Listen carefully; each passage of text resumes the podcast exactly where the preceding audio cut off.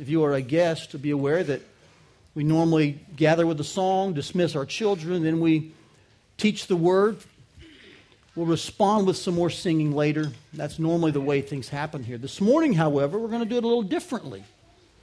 Um, we're going to kind of have two uh, parts of teaching. The band's going to stay up here. We'll share a few minutes, and then we're actually going to jump into some worship. We'll have communion, then I'll come back after communion, a little longer teaching today uh, just in that, in that section. So the band's going to remain where they are. I think you'll see why. As we answer this question, what is the motive of the Great Commission? That is the question we're answering in this message. It's the third message in our series called Understanding the Great Commission. We've looked at the Great Commission mandate. We've looked at the Great Commission model. And so several verses in, in Matthew and Luke and Acts wait upon us for several weeks. But the question we must ask ourselves is this right here What compels us or what motivates us to live that out? Because I'll be honest with you, when I look at the Great Commission, when I see its mandate and model, I get excited. But I will be honest with you, that is a um, that's a big task. Amen. And I might could get really jazzed up for a week or a month, or I might could get really excited for a, a, a year. But to live my life in a targeted, continuous fashion towards that end, that's a, that's a load to carry. So, what sustains you in that? What propels and motivates us in making disciples of all nations? Surely there's something deeper than just the arm of the flesh. Surely there's something um, greater than just white knuckled energy man made power, is there? Well, there is. And we find the answer in the Great Commission. So let's turn back to our root text, shall we? Matthew chapter 28 is where we find the answer to the question what really fuels the Great Commission? What drives missions? And I have intentionally waited till this week to unpack for you verses 16 and 17. If you recall, we looked at verse, verses 18, 19, and 20 for about two weeks. That is the heart of the Great Commission. But what, what, what drives that? What motivates that? I think verses 16 and 17 lay it out for us. Look with me, Matthew 28, 16 and 17. The Bible says this Now the eleven disciples went to Galilee to the mountain to which Jesus had directed them. And when they saw him, they worshiped him, but some doubted. And so Jesus came and said to them, All authority in heaven and on earth has been given to me, which I believe is the, the way Jesus addressed the doubts. He established his authority at some point, these who were among the worshiping crowd did leave their doubt because all 11 began to make disciples. But I love the honesty of Matthew, don't you?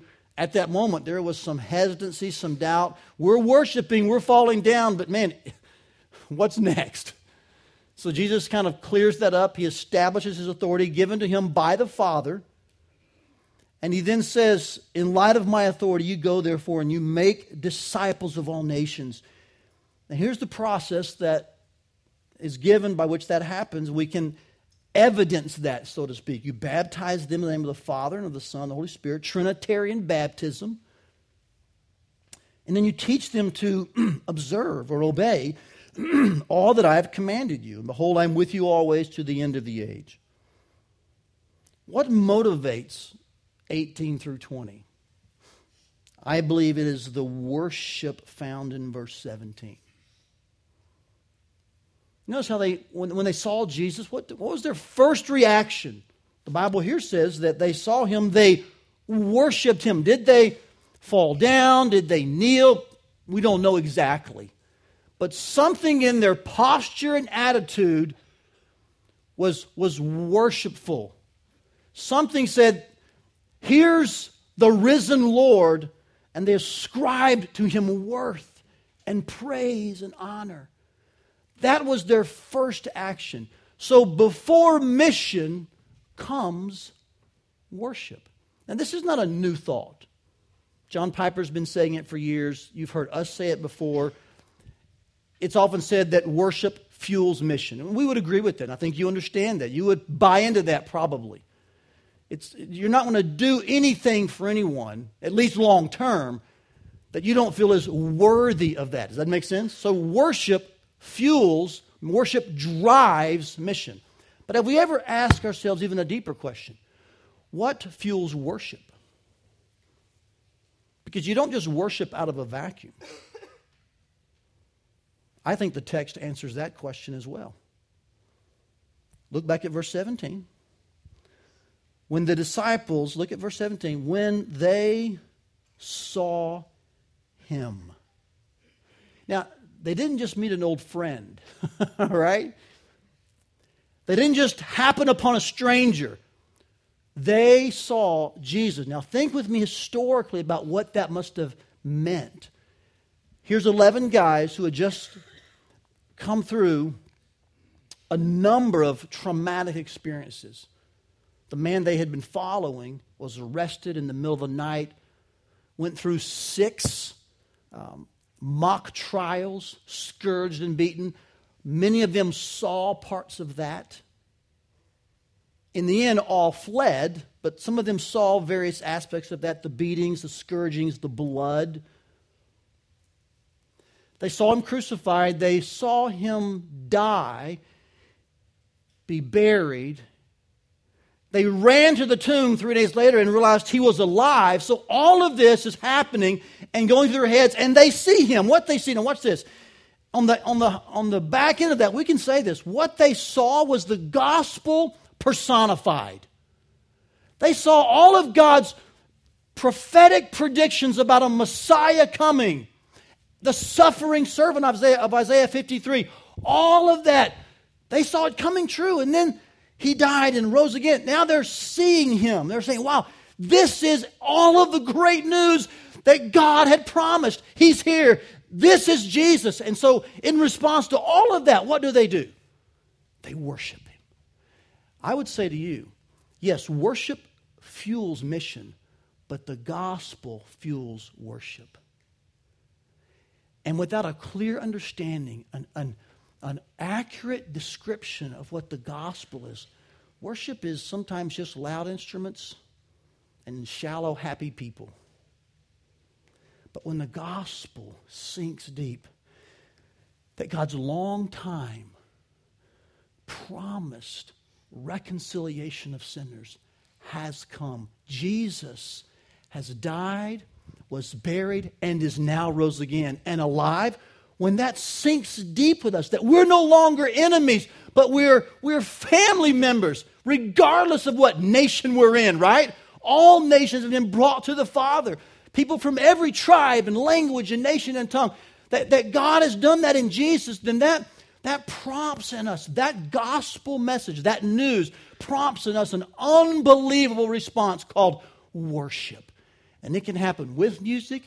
It can happen without music. It can happen in a car. It can happen in a church sitting. It can happen while you're mowing your lawn. It can happen while you're doing your dishes. You're teaching your kids. Because when the gospel sinks deeply that Jesus Christ has reconciled sinners to God the Father, that I'm no longer condemned, but I stand clean before God through the Savior, when that sinks deep and takes root, man, your heart will undoubtedly leap with joy. Worship will just flow from your life and your lips. So, so do you see the progression here? What's, what's motivating the Great Commission? It is the fact that the gospel has now come. Jesus died, was buried, rose again. God has finished his work. They saw him, they worshiped him, and so now they're ready to move out for him. In other words, it's always this progression gospel, worship, mission. We can say it like this Mission is fueled by worship, and worship is fueled by the gospel. So just kind of get those words in mind, would you? We see this in Acts 13 as well. Look over there real briefly. It's not quite as blatant, but I think you see the same type of attitude among those of the church of Antioch. Here we are. A good bit of time later, persecution had come to Jerusalem. Many of them scattered except the leaders. We think some of those who scattered ended up at Antioch. We don't know the exact people who planted the church in Antioch, but we know that there is a viable, healthy church now several miles away in Antioch. It says in chapter 13 that the prophets and teachers there at Antioch, he names them, they were, look at verse 2, while they were what? Worshiping the Lord and fasting. Then what happens next? The Holy Spirit says, Set apart for me Barnabas and Saul for the work to which I have called them. But notice that the work is not given until the worship is already happening. Do you see the same progression? Here the church leaders are, and perhaps it is uh, the church as well. I tend to think it's just the leaders. But regardless, it's, it's a non essential fact. The point is, there's a, there's a court of this church worshiping the Lord. And then they're given the work to do. Now, you could say, well, Todd, they already knew what to do to make disciples true, but in a specific way, the Holy Spirit set them on a, a targeted mission to send out two of their own while they were worshiping. I am, I, I just, I'm confident that mission, the work, is best fueled and motivated by worship. But what drives worship? Say it with me. The gospel. Because notice in Acts 13, who were they worshiping? They weren't worshiping their church leaders. They weren't worshiping the NFL. MLB, Monday Night Football, Facebook, Twitter, Instagram. They weren't worshiping themselves. They weren't worshiping their checkbooks or their jobs. They were worshiping, say with me, the Lord. The word there's kurios. It just means victor, conqueror. And I do believe here in Antioch, a good bit of time after the initial church plant in Jerusalem, they knew, yes, the one who has brought us to Antioch, who realized the, who, who, who even ordained that persecution to get us scattered, that one, Jesus Christ, is the one we're worshiping. He's central to our gathering, and we are worshiping and fasting and praying to Him. It was very vertical. So, so do you see the theme, the, the, the, the strain here, the trend? Mission, as important as it is, is driven, fueled by worship. But worship must be fueled by the gospel. So, again, three words gospel, worship, mission. That's critical and important. Now, I could preach about that for a few days. You wouldn't stay the whole time, but you'd stay for a few hours and you'd leave and get your kids, go home, eat lunch, and say, Todd, you know, I got a better idea this morning. And this is not to say that other things aren't worship. Like I said, worship can happen with or without music, can happen in all kinds of places. The heart, it's the response of the heart with everything we have given to a God who's given everything he can to us. But let's be frank, sometimes the Bible does call us to worship in song, doesn't he? And in the corporate gathering, especially, there's a there's an aspect to that kind of musical worship that really praises God. In fact, did you know that in Revelation, one of the things that we'll be doing and that is sung at the end of time, after the day of the Lord, we're gathered together with Him from every nation, language, tribe, and tongue. The Bible says that we are singing a new song. One of the songs being sung around the throne by the elders and by the angels, even by saints one day, will be Worthy is the Lamb who was slain. It's a gospel centered song. So this morning, instead of me preaching about it a whole bunch more than usual, or talking about it, or having you listen about it, why don't we actually do what we saw, at least to some degree in this text? Why don't we just worship the Lord? And let's experience together the motivation of the gospel in singing and declaring words about the life and death and resurrection of Jesus. And let that just massage our hearts and compel us to worship because my sense is that the scriptures show that when the gospel compels us to worship, mission will never be a problem. So, can we do that this morning? Let's just take some extra time this morning and let's sing together. Let's praise together. Let's lift up the name of our Lord Jesus Christ. And let's sing the gospel. Let's think about the gospel. And let our hearts explode with worship. Perhaps by your chair, you'll want to kneel down at some point and pray. Maybe you'll want to have a seat for a moment and simply pray with someone next to you, like in your family, or maybe a friend is close by. Maybe there's someone in the room that you're at odds with, and the Holy Spirit will bring conviction, and you'll go to them and say, I don't want to be at odds. I want to worship the Lord together. The Holy Spirit may do things like that. But can we gather our hearts together as a family and worship the Lord for a bit in a little longer way than normal? We do this every week. But I think this week we're going to do it in a, in a longer, more, uh, and I don't mean longer overall, just a more extended fashion for a while. We'll have communion for a little bit. I'll come back after that. I'll teach a little more about where this is found again in Romans. Then I want to bring us to a response time, all right? But let's this morning, let's just don't talk about gospel empowered worship. Let's experience together because when you leave today, it is my prayer that you won't wonder why you should make disciples. You'll, you'll, you'll wonder why not? If God would do that for me, I'll tell anybody who will listen.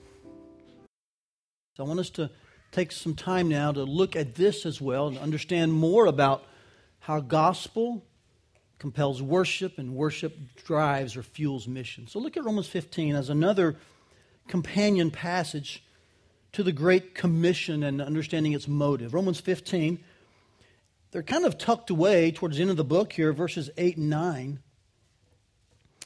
Let me walk you through these two verses briefly and show you how the same three words show up. All right? You there yet? Romans 15, 8 and 9.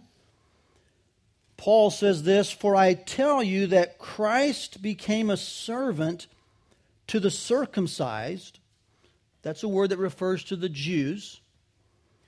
To show God's truthfulness in order to confirm the promises given to the patriarchs. Now, I'll just go ahead and tell you up front that's just the gospel. He's like, well, how is that the gospel, Todd? circumcised and patriarchs and promises and truthfulness. Here's what Paul is saying that Christ was willing to come to earth as a human, as a man, Philippians chapter 2. He, he was not going to hold on to his to the glory that was given him at the beginning. He was going to set that aside for a time being, so to speak. Still God, yet embrace full humanity.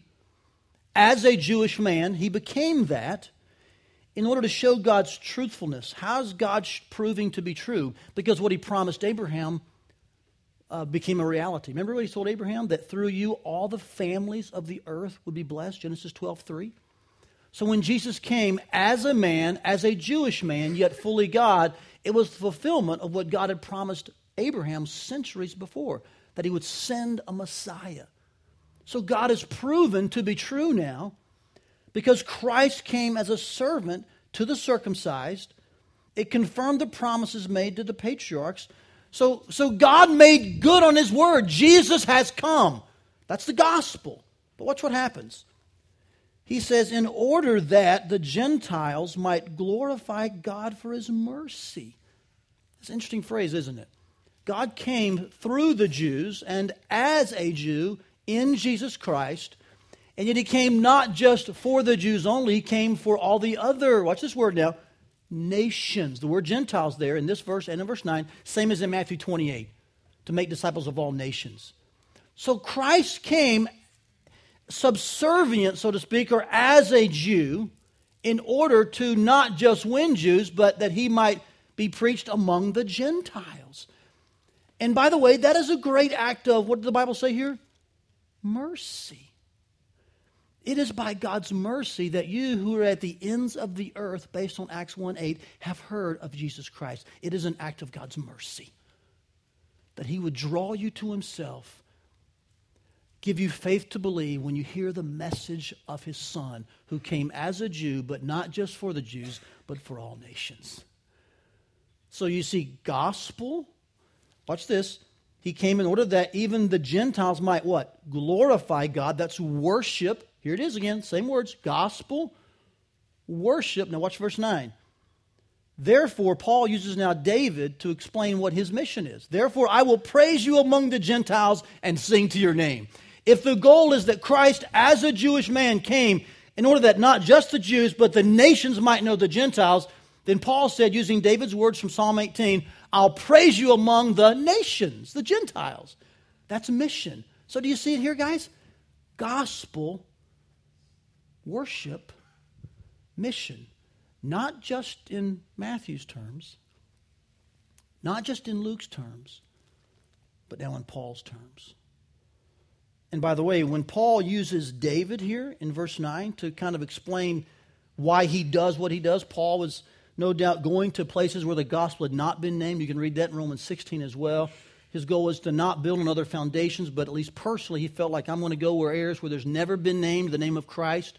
He uses David here to talk about, uh, in the Old Testament, to talk about his, his desire to preach Christ among nations who had not heard. So that tells me something that if that if Paul pulled from David, there must have been something happening even centuries before Paul that said God's heart is for the nations. Does that make sense? I mean, there's a long thread of God's heart for the nations throughout the Bible. And Matthew, Luke, and Paul pick up on it, but it's written for us even before this. It's written as in David, all the way back to Abraham. God's heart is the Gentiles might glorify God for his mercy to them because he came and fulfilled his promises in the person of the Jewish man named Jesus Christ. It's gospel worship mission. Now, I hope you're grasping this. I hope you're kind of realizing wow, it's not just that we're on a mission by white knuckled power or man made strength. We're actually in a long line of people who have understood that God's desire was to be that God's desire was for himself to be praised and glorified. He began that long ago with Abraham, brought a people to himself, sent his son through that people, but then sent that people out so that all nations might come and worship God. This has been God's heart all along. And so we're in a long line of people who see God's passion for his own glory. And we want to get in the same line of those people and say, God, make your fame known throughout the earth. Send us to make disciples of all nations. That's why the Great Commission, the work of it, always follows the worship of God, which is always driven by the gospel of God. Let me show you how this is seen in Psalms. I mentioned this in our first message. I told you how over a hundred times in Psalms the idea of nations is represented God's heart for the nations, God's passion for the globe. Here's four of them I want you to read out loud with me to kind of get a sense of what Paul is leaning into when he quotes David and kind of uses that to express his own personal mission. Here's four of those scriptures in the book of Psalms that I want you to see. Read them with me, would you? Psalm 96 3. Let's read this with passion and bring glory to God together. Declare his glory among the nations, his marvelous works among all the peoples. Psalm 67 says this May God be gracious to us and bless us, make his face to shine upon us, Selah, that your way may be known on earth, your saving power among all nations. Here's Psalm 117 1. Praise the Lord, all nations. Extol him, all peoples. And then in Psalm 102, verse 15, nations will fear the name of the Lord, and all the kings of the earth will fear your glory. That's just four of several throughout Psalms and many in the prophets in which God calls the nations to worship him. So, guys, when you read the Great Commission, which says what? Make Say with me make disciples of all nations. It's not a new thought. Paul even knew that. He said, Here's what David said I'm in the same strain of that. And so we now live in that as well. That we want to join in God's passion to reach the nations. The motive for that is the worship of God, his desire to be glorified and praised. So I want to bring to you, as the band kind of prepares to lead us in another set, a simple sentence that might help you understand the motive of the Great Commission. It's this right here that a, the gospel personalized, which is God's passion, understanding God's passion from Abraham forward, and making it personal, seeing that this involves me, a Gentile. So, so, so what's God doing? He's using me in his great historical redemptive mission. He's using me. So personalizing that, because it always inevitably leads to a people mobilized. You see, the answer to, to mobilizing 800 plus, plus people to reach the nations, watch this now, listen very carefully, does not lie only or solely in man's strategy or cleverness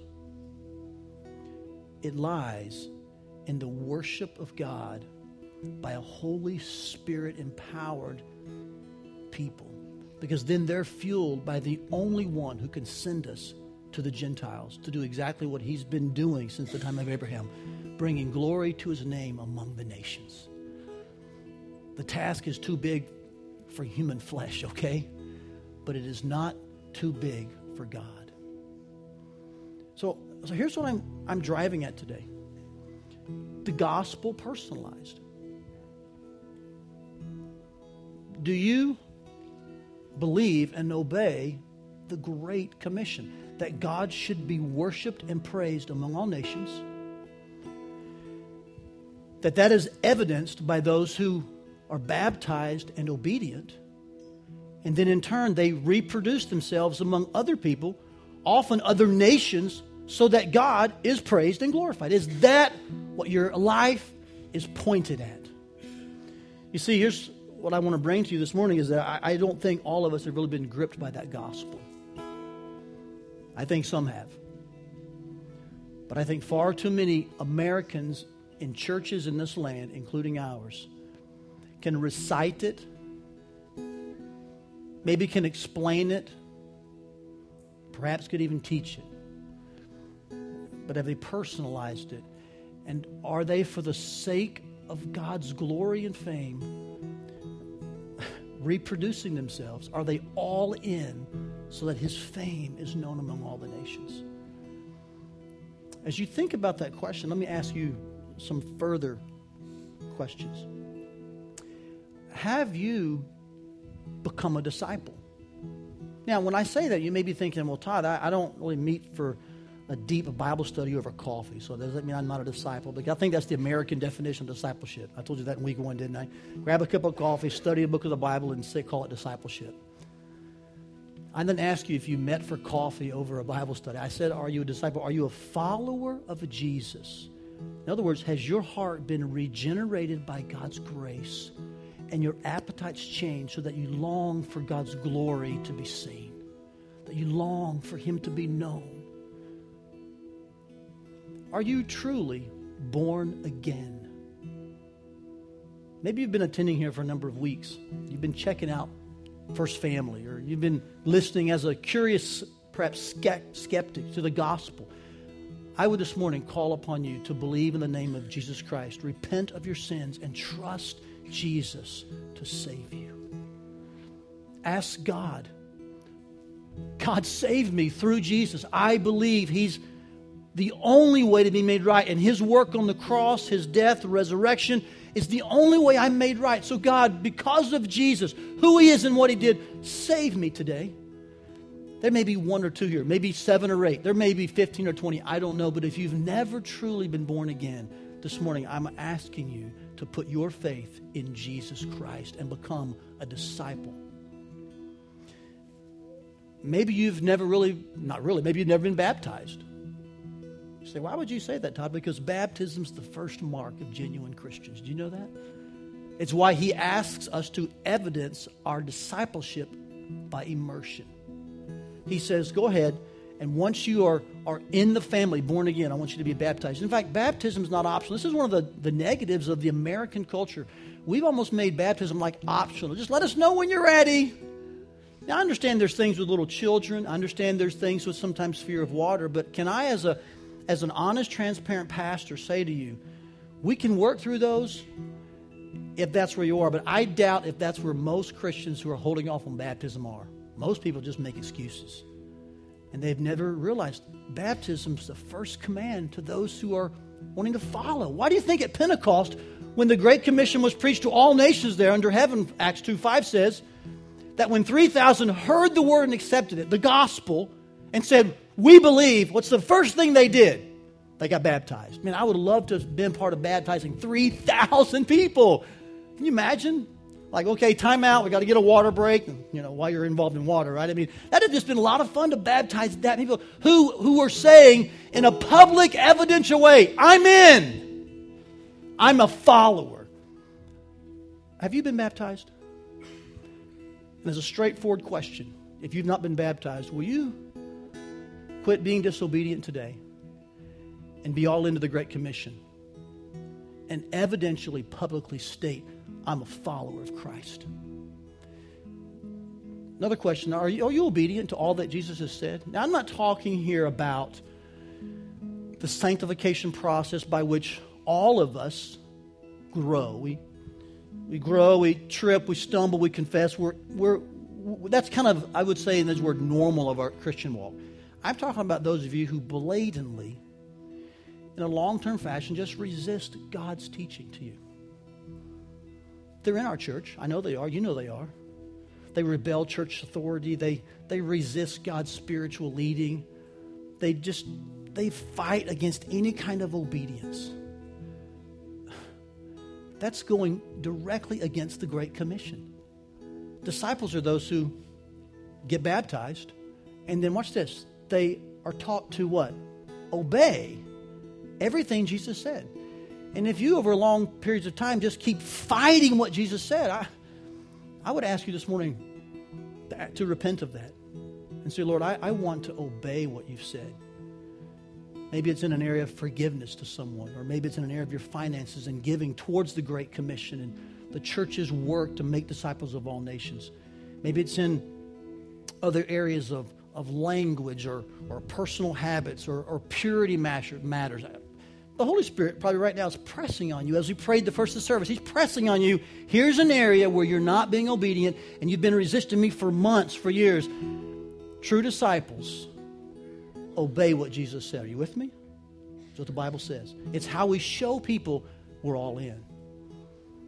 Then the last question is this. I think that there's many here who they're in, and that would even say they would say too, but we're probably all in but their life has been pointed at a different target. I think they believe all this and they're, they're in in one sense, but the target of God's heart for the nations, it's been refocused this month. They're like, wow, I, I've seen that it's not just about God's heart for my street, and that's good. It's not just God's heart for this city, and that's good. We want to embrace the losses of Ankeny. I will never back away from that. But there's something larger happening through the thread of the Bible God is gathering a people to himself from every single nation. Now, I'll be honest with you here. I want to point my life towards that goal. I want money to go to that goal. I want my time to go to that goal. I want my kids to go to that goal. I want my marriage to aim at that goal. That's the goal. Because at the end of time, what's the song going to be sung by every single believer from every single tribe, nation, tongue, and language? Worthy is the Lamb. And, and I think there's some people here who are going to need to kind of recalibrate a bit. You love Jesus, you're walking well, but your life's been pointed just a little bit off centered. I just want to ask you to recalibrate and say, okay, I'm pointed towards God's heart for the nations. And whatever He asks of me, whatever role that is, I am, I'm in. So, my invitation this morning is simple. Which of those is God leading you to respond to? Now, I'll be frank with you. I'm not real good at giving invitations. I don't give them much. I'm a little better at providing response avenues, but even then, I, am not real good at it. But about three and a half weeks ago, God's Spirit was clear with me. He said, Todd, on the final week of the Go Month, provide people an opportunity to respond. And I'm much more afraid of God than you. And I just told the Lord that day, I said, I'll do that. I don't know how to do it. I'm not real good at it, but I'll do it, God. Because you know why? I deeply love Jesus and I deeply love you. And I deeply want us to be mobilized for God's heart for the nations. It just weighs on me every day. So, would you bow your heads with me for a few moments? And can we just have a moment as a church to respond to one of these four things? Here's how I'd like to ask you to do this. I just want to first of all ask if there's anyone here God has revealed to you your lost condition. Apart from Him, you know you're eternally damned. Your sin has separated you from God. But you've seen the work of Christ so beautifully given for you. You've seen your, your heart's been open and you understand now that Jesus came to save sinners. You know you are one of those. And that without Christ, you'll never be reconciled to God. But Jesus died for you. God loves you. Jesus loves you. And since the Bible simply says that if we call upon the name of the Lord, we'll be saved. I'm just asking you right now where you are to call upon the name of the Lord and to simply say, God, save me through Jesus. It would sound something like this if you were to pray a prayer Heavenly Father, I do believe that Jesus Christ is your Son and that He died on a cross and was raised from the grave. I know that His death for me satisfies your wrath against me. And so now I ask you, because of Jesus, to save me from my sin and unto yourself. You can say that prayer at a chair. You can say it at the front of an altar. You can say it driving a car. And you can say it, it doesn't got to be those exact words. Prayers don't save people, Jesus does, all right?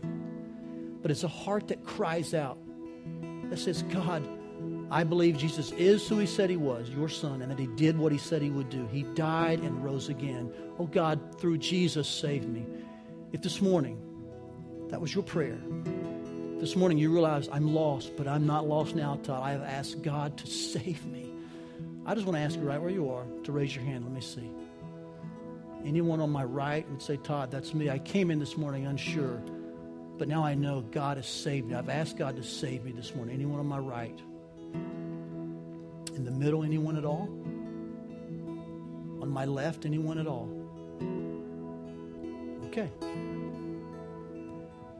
to those here who have been making excuses for avoiding baptism, you'd say, Todd, if that's the first evidential step of being a disciple, I'm in. I'll baptize you this morning. We got it ready. I'll baptize you tonight before our international dinner. I'll baptize you next week. I'll baptize you Tuesday. We'll baptize you Friday.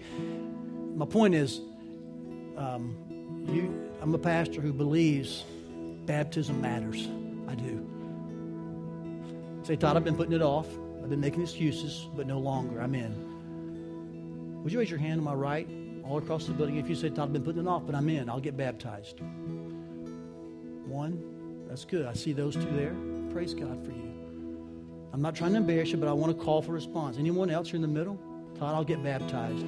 I'll obey the Great Commission. I'll personalize this. In the middle, my left, anyone? I'll get baptized. Praise God. That's good. Next question. Todd, I've been blatantly disobedient. But God showed me the areas, and I'm repenting today. I'm turning. And I'm going to not just know what Jesus said, I'm going to obey what he said. Maybe it's in your giving. Maybe it's in joining a small group and being accountable and honest and walking with a smaller group in, in fellowship. Maybe it's in just being at church and not avoiding meeting together as Hebrews talks about. Maybe it's in apologizing to someone, establishing the right kind of relationship. Maybe it's in how you treat your spouse, or the Holy Spirit's pressed on you, you know. And you know you've been resisting and disobedient, even though your head's full of knowledge. Would you say, Todd, I've repented in this time this morning? I've committed to obedience. And you know the area in that specific area. Would you just raise your hand? Todd, I will obey as a disciple this morning. Just hold your hands up. I want to see them. Hold your hands up. Keep them right there. To the middle here and to the left. Just hold them up. Good. Last question. And this may be a duplicate in some way, so, so hear me out. But just to those who you're not blatantly disobedient in an area, you, you really seek the Lord, you're, you're, but you do admit my life needs a calibration. And I want, I want a heart for the nations. I want to see God lifted high across the globe. So, God, I'm pointing my life towards that target. Just hold your hand up, would you? Say, Todd, I'm that's this is a daily, weekly thing. I'll be honest, I'm in the middle of it. That's where I'm at. Hold your hand up, would you? Okay. Here's what I want you to do. We're going to sing for a minute. I want you to take that card in the back of the chair in front of you. I want you to write the decision you're making this morning, all right? You can put a number, I know what they are one, two, three, or four. You can write a note. You can put the sin that you've been disobedient by, and you can say, I've repented. You can list it. And, but I want to know your name and your decision. And if you confess me before men, God will confess you before his Father. Christ will confess you before his Father. Don't be ashamed or timid at this point. We're going to sing, and as we sing this song, just bring that card to these three little black wooden steps. Just lay it down. We'll pick them up at these services. We'll work with you or your small group, or we'll be in touch, one of our staff, elders, deacons. We'll work together on mobilizing for the Great Commission. Amen. That's what I want you to do. If God has saved you, just write on there, today I became a Christian. If it's about getting baptized, write your name in baptism. If you're repenting of known blatant sin and you want to be obedient, just put I'm obedient today and write as much as you want. If you're just recalibrating to say, Todd, my life's pointed toward God's heart, His passion is my mission, just jot that down. And while we sing, you bring Him to the front, and we'll have our invitation.